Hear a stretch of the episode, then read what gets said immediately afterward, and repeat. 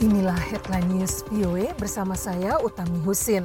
Sejumlah pemimpin Sudan dan komandan pemberontak hari Senin mencapai kesepakatan damai bersejarah. Langkah pertama yang penting untuk mengakhiri konflik yang berlangsung selama 17 tahun, kata seorang koresponden AFP. Para pemimpin Front Revolusi Sudan, organisasi yang membawahi kelompok-kelompok pemberontak dari Darfur, wilayah di bagian barat, dan negara bagian-negara bagian di selatan, Kordofan Selatan dan Nil Biru, mengacungkan tinju mereka dengan gembira setelah menandatangani kesepakatan. Kesepakatan yang dicapai di ibu kota negara tetangganya, Sudan Selatan, hanya diparaf dan tidak ditandatangani sebagai cara untuk membuka kesempatan bagi dua kelompok pemberontak utama yang masih menolak kesepakatan agar bergabung dalam perjanjian akhir, kata para pejabat berwenang.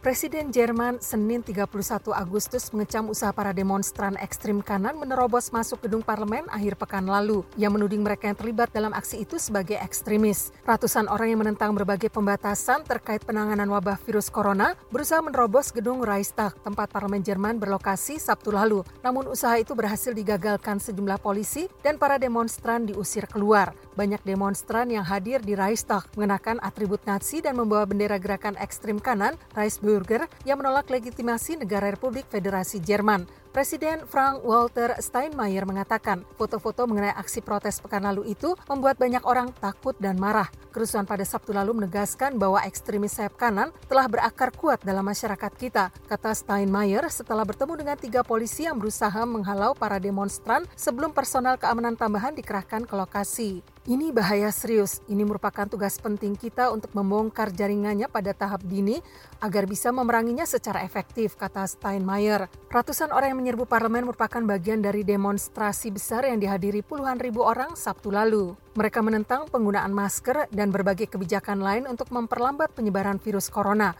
Meski jumlah mereka puluhan ribu, secara nasional mereka tergolong minoritas. Jajak-jajak pendapat menunjukkan hanya satu dari sepuluh orang Jerman yang menolak kebijakan pembatasan terkait virus corona yang saat ini berlaku.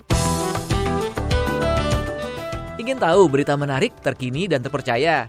Ikuti kami di Instagram at VOA Indonesia.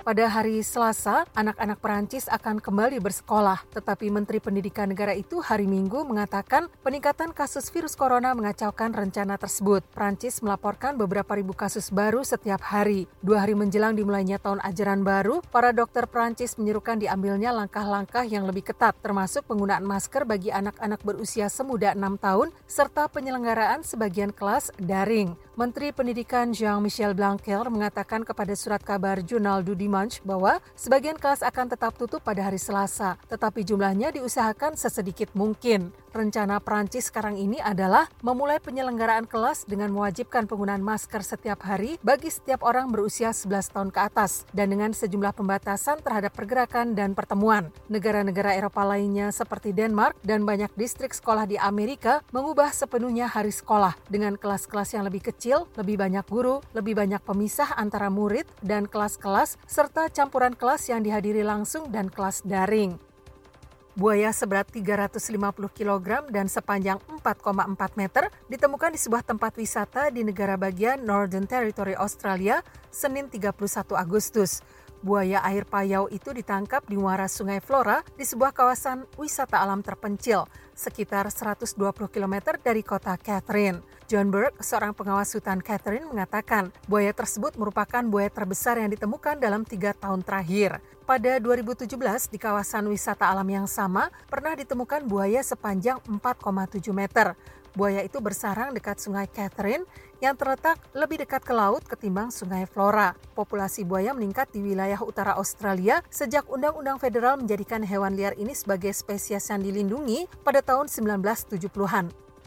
Sebuah pesawat komersial milik perusahaan penerbangan Israel El Al untuk kali pertama memasuki wilayah udara Arab Saudi Senin 31 Agustus. Penerbangan langsung dari Israel menuju Uni Emirat Arab selama 3 jam 20 menit ini merupakan penerbangan simbolis yang menunjukkan telah pulihnya hubungan antara Israel dan Uni Emirat Arab. Belum ada pernyataan resmi dari Arab Saudi. Penerbangan langsung dari Bandara Ben Gurion Israel ke Abu Dhabi ini menghemat waktu tempuh secara signifikan. Mendengar, demikian Headline News VOA.